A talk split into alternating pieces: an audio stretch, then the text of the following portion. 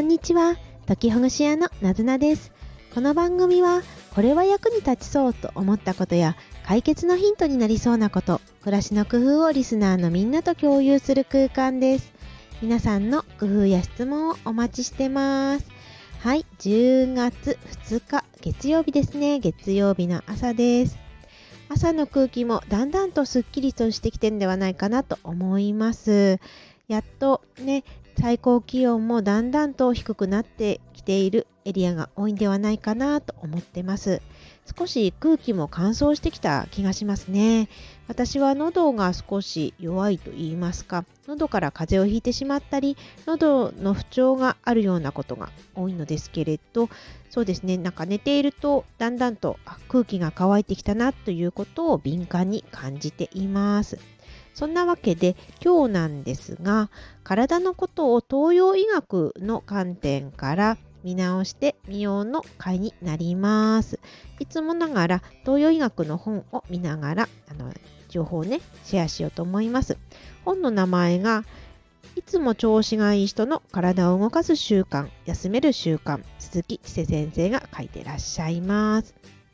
で、今10月を見ているんですけれど、10月と言いつつも今年はね、今年もと言いますか、非常に暑かったので、9月のことも見直しながら一緒に話してみようかなと思います。で、10月なんですけれど、毎月毎月動かす割合と休める割合、全部で100%の動かすと休めるで割合を分けて表示されているんですが動かすが30%休めるが70%これが10月です。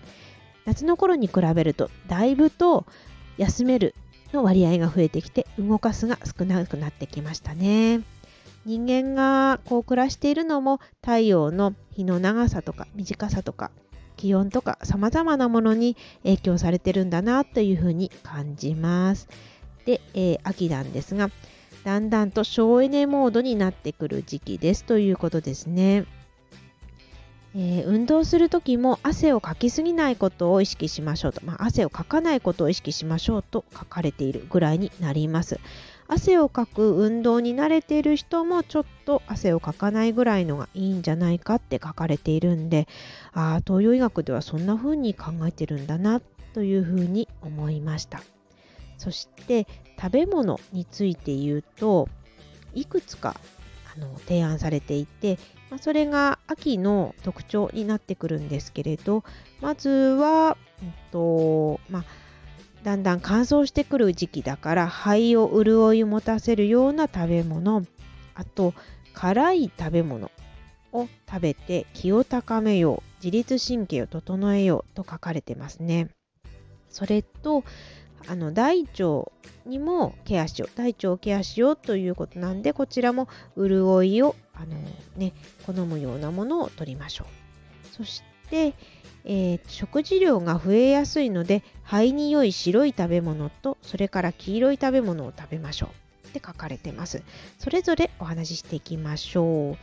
まずは、えー、大腸や肺の潤いというところで言うとレンコンであるとか梨。もう梨はねそろそろ終盤かもしれないんですがそのあたりのものが潤いを持たせるもの。レンコン美味しいですよね。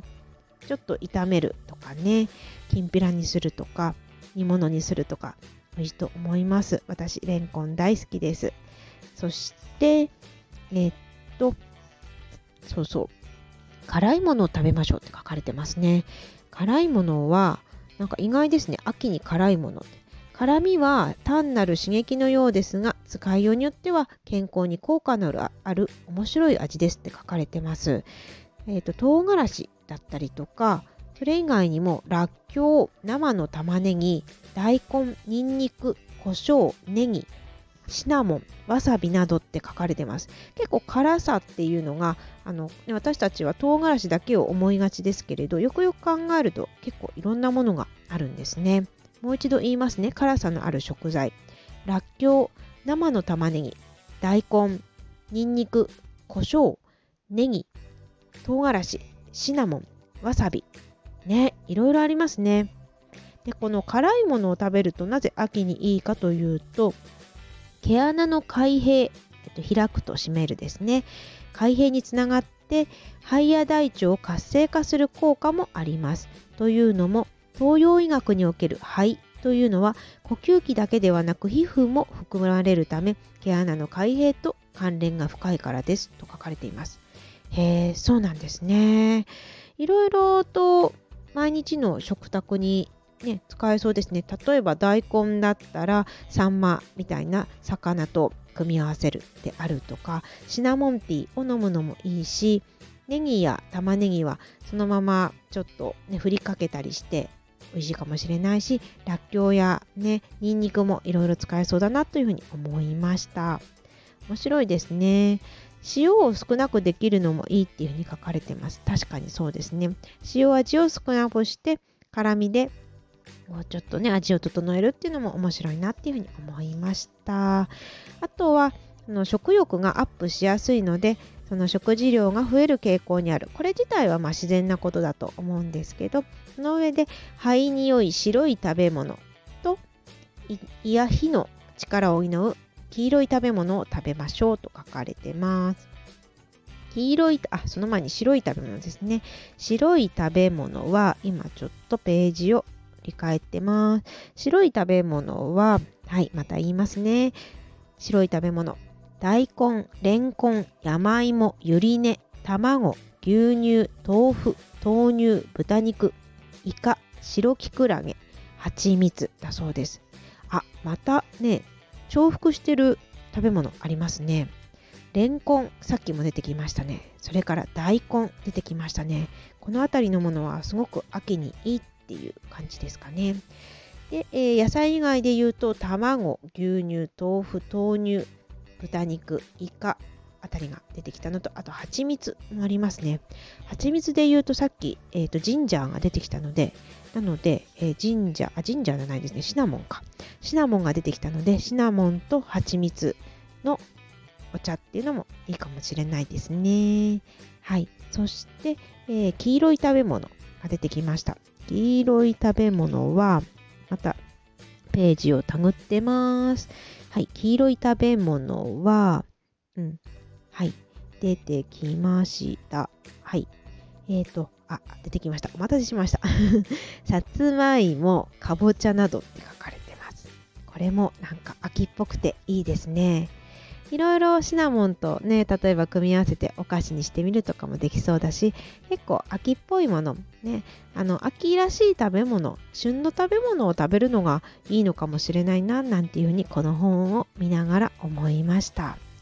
これから観光にね観光するのも歩くのもとってもいい時期だなと思いますのでぜひぜひ秋を楽しんでください。私もできるだけ秋のことを楽しみたいと思います。それでは、なずなでした。またね。食べ物や運動を取りで取り入れてみるといいかもしれないです。ではね、またね。